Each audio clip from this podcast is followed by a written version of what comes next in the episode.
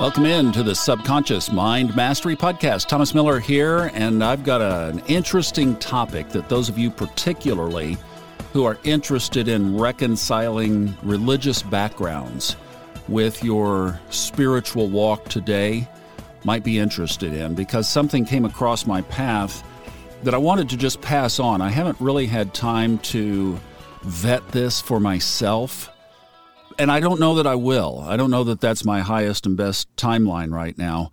But I do think it is something that we will get a very good lesson here. And also, it is something that you might want to spend some time on yourself looking into this. Before we get into this, could I make one request? Those of you who have never left a comment on iTunes and you like what we're doing here, would you mind taking just a few minutes to share some love? That really helps keep the podcast prominent and up there. And I mean, even though we've been doing this for coming up on 10 years now, can you believe it? Next spring will be our 10 year anniversary. There still is a lot, there are a lot of people nipping now at the at the term subconscious mind, and I'd like to just stay up there and be rewarded for all the work that we've put in over the years. And your comments, your favorable comments, and five star reviews help us do that. If you don't like what we're doing, well, I'd appreciate an email. Thomas at Subconscious Mind Mastery will get it done, and let's talk about it. Thank you in advance. I came across somebody who many of you probably know, but I didn't. First introduction. Guy by the name of Alan Watts. Born in England in 1915 and died in California in 1973. And in those only 58 years, he packed a lot in, including something kind of near and dear to my heart that he was a programmer of a radio station in Berkeley, California. He wrote more than 25 books. He explored the various religions, the various major religions, before finally settling into Buddhism for his own spiritual practice. He wrote a couple of books in the late 1950s and early 60s. Now, think about that related to psychedelics.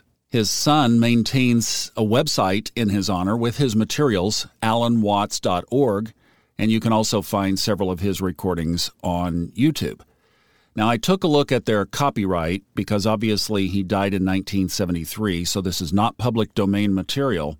Seems like for a use like this that they are pretty liberal in their copyright grant uh, but I didn't have the time or want to go through contacting them and all of that. So I'm going to just give you a synopsis of this one video that I heard and then what they suggest. And I certainly concur. I, I really appreciate his son keeping this legacy alive. I totally get that. But it's alanwatts.org and just go there and you'll get the source. And then there are plenty of videos and audios and all kinds of things there about him. But this video that I found on YouTube was called Alan Watts Opens Up About Religion. Thought provoking. In it, he basically challenges the establishment of what we today call the Bible. And I'll get to that in a second. And this is not a podcast where we're going to be attacking Christianity or the Bible or anything else. In fact, quite the contrary. I'm trying to figure out how to weave and integrate it but to do it in the context of what it really is, not what it is not. And then he gets to a bottom line. And I'm going to give you the bottom line just so that you know in advance this is where we're going. That the bottom line is that Jesus' ministry, first of all, he believes did happen. And then secondly, was to show us that we are divine. And that message was stricken from the record if you will, when the canon of Scripture, the Bible, was put together. So let's come back here and just go through. I made some notes. I just jotted notes down to myself, so I thought maybe I could read through this. Now, look, I just want to respect their space. You can go there to their site and get the information. I'm going to give you the skeleton. This is the Cliff Note version. Because a lot of us, myself absolutely included, have struggled with this at various points in our life. Some have resolved this issue for themselves, and many have not. I've heard from many of you who say that this material has meant so much to you to help work through that grip of what held you back in the church. And, you know, if you've been listening to this podcast for any length of time, you go back to the beginning, those beginning episodes, you know how much of a hold this had on me for a half of a century. So, a good starting place for this is if somebody says, Well, I believe in Jesus, or I'm a Christian, or I believe in the Bible we think about, well, where did the Bible come from? Well, it came from God. And that was the answer. It absolutely was taught to me many times, many ways. The Bible was the inspired Word of God. It was written in 66 books by approximately 40 authors. Say approximately because a couple of the authorships are not absolutely certain in at least in historical terms. 39 of the books are in the Old Testament, so mostly Jewish history. 27 in the New Testament, introducing Jesus as the fulfillment of the prophecies for Messiah, his life, death, resurrection, and the ministry of the church in the years following his ascension back to heaven. And then, of course, the last book of the New Testament, the book of Revelation, is a prophetic outlook of things ahead, maybe things that we are involved in right now, like digital currency. But how did that Bible come together?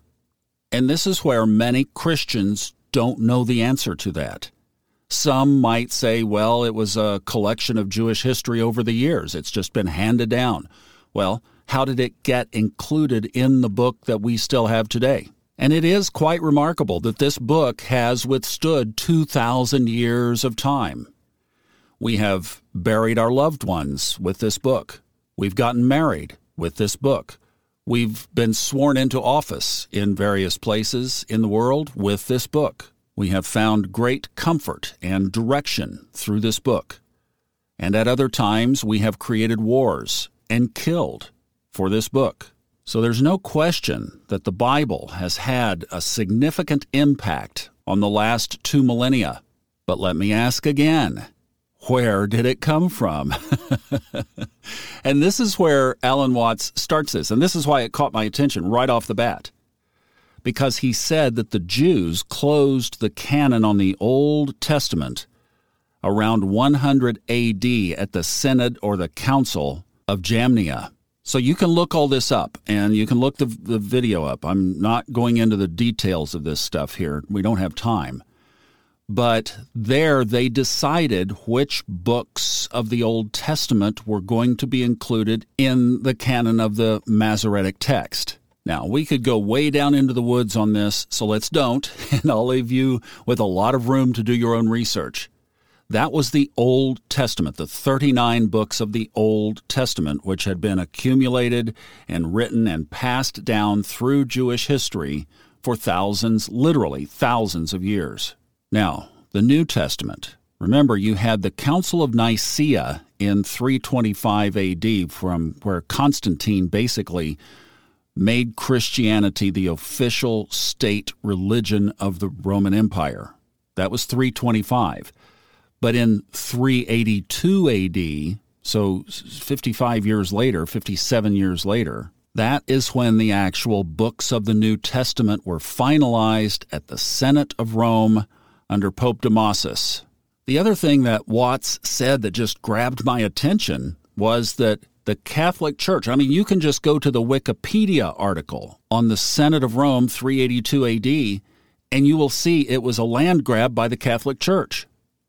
So the Catholic Church decided by the authority of the Holy Spirit what was going to be in the Bible. In fact, listen to just this one line from Wikipedia. This is the decree, the beginning of the decree. Now we must treat of the divine scriptures what the universal Catholic Church accepts and what she ought to shun. The order of the Old Testament begins here Genesis, book one, dot, dot, dot. It goes on.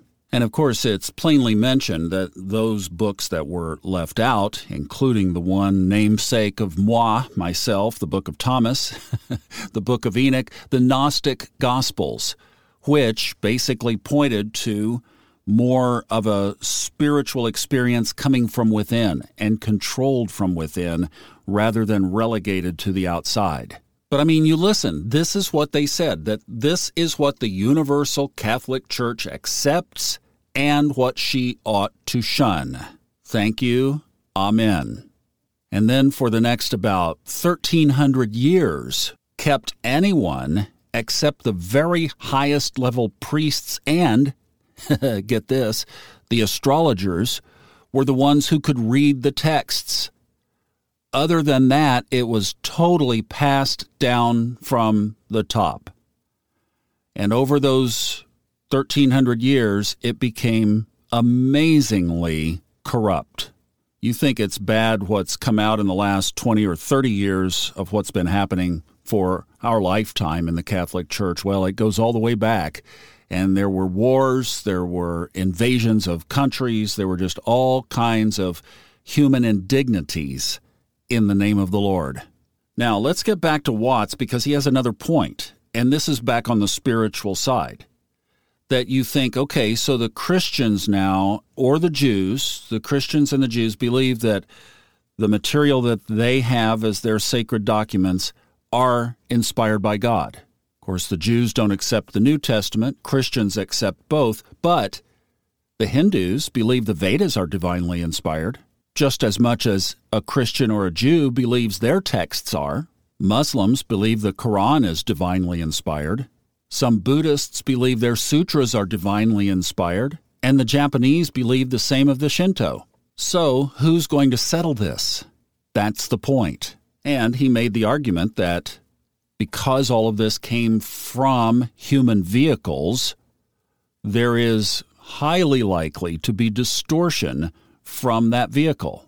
And then, of course, what I've always thrown in and said here is that if you look how the Catholics deify everything people, places, items, etc., that they then created Jesus to be the greatest of all the deification.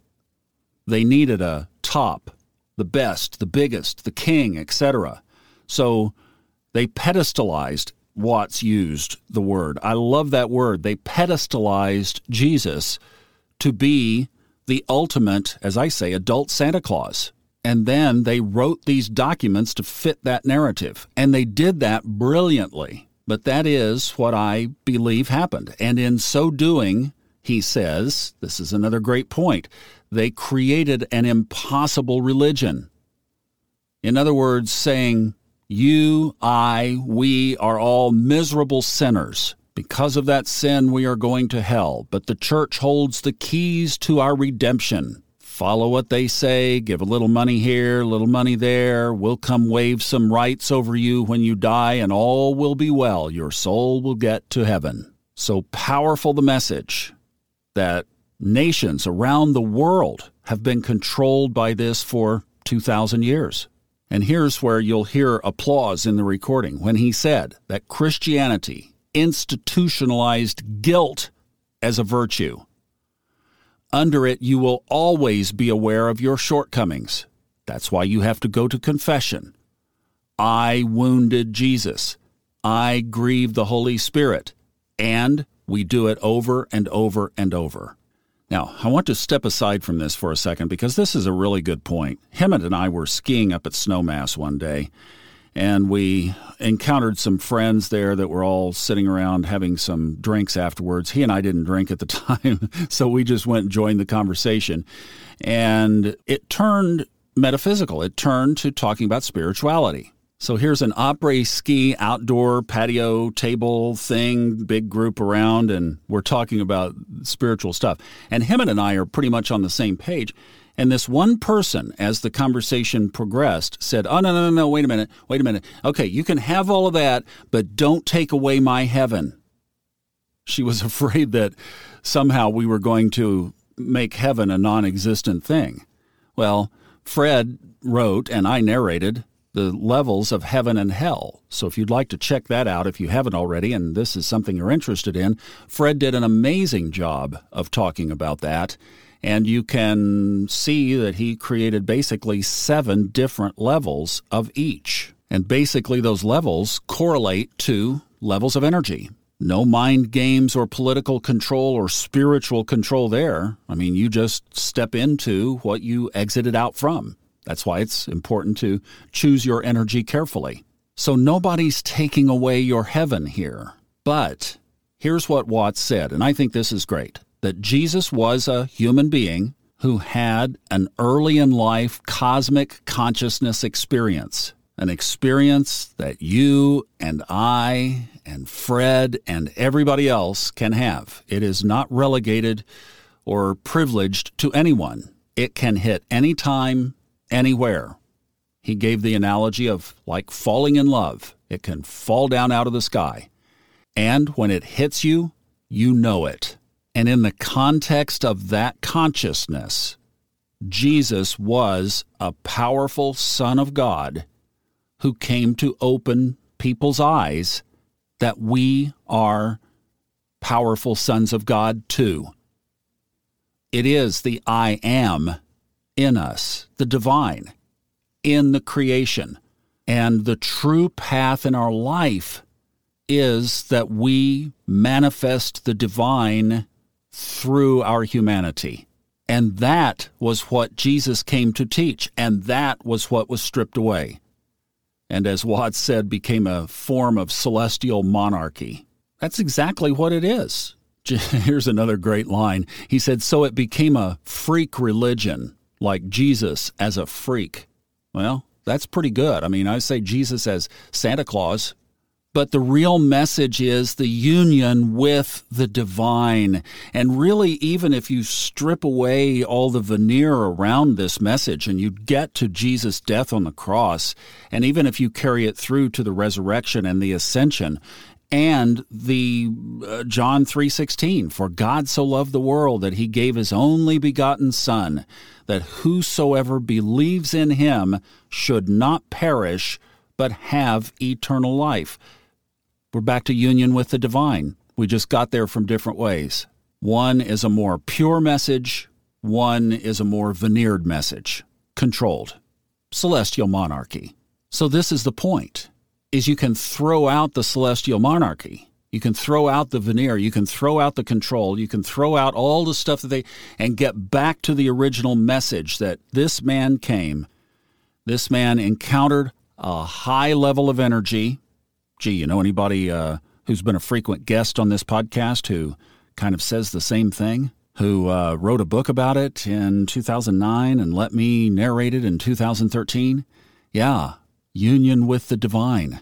That's the high levels of energy. So that's what we're about. Just realizing that we were indeed. Genesis chapter 1 we were created by Elohim, multiple gods, in the image of Yahweh, one true source. And our journey here on the highest spiritual level is to return and reconnect with that source and then to allow that source to flow through us. Speaking of Fred Dodson, and I'll close with this, I'm currently narrating Essays of Reality Creation, Book 7. And it was chapter 19, 20, 21, and through there, where Fred quoted a verse from the chapter of from a from the book of Mark in the Bible about Jesus getting in the boats with the disciples to go across the Sea of Galilee, and a storm came up. And the boat started to rock, and the disciples were afraid that they were going to die, that they were going to tip over and drown in the lake. But Jesus was in the back of the boat asleep. So they woke him up and they said, Master, we are perishing. And Jesus looked at them and just was like, When are you going to get it? So he commanded the storm and the wind to be still, and they obeyed. Then he turns to the disciples and says, Why did you wake me up? Why did you not take care of that yourselves? You have the power. And that's the message here. The message is from our healing convergence you have the power. We collectively have the power. We just don't use it. We don't call on it. We don't command in the name of the Most High. Follow what Jesus did. We had a guy on this podcast way, way back. I forget his name. He's gone now. He passed away in the last couple of years during the COVID time, I believe. And he basically said, look at what Jesus did, not the interpretations around it. And one of the closest places you could probably get to the truth of Jesus is when he talked to his followers in that kind of way, to try to show them and get them to sense that they were fully capable of doing everything that he could do. And that's a verse in the Bible. Fourth Gospel of John 14, verse 12. Truly, truly, I say to you, whoever believes in me will also do the works that I do. And greater works than these will he or she do, because I am going to the Father. There's the union. There's the example. It's unfortunate that that word in is there in the interpretation, but see, this is where it gets uh, doctored, because the Greek would have said, whoever believes me, or simply whoever believes. If you believe, then you will do greater works if you choose, because you are one with the Father, with Source. In fact, if you take the words as they are written in sequence in the Greek, it says this Truly I say to you, the one believing in me, the works that I do, also he will do, and greater than these he will do, because I to the Father am going. That's it. I am connecting with Source. You can too. Starting now. Wow. Thank you for listening. And I hope you powerfully enjoy the journey because that's one trip you want to catch on. I'm Thomas Miller. We'll see you next time.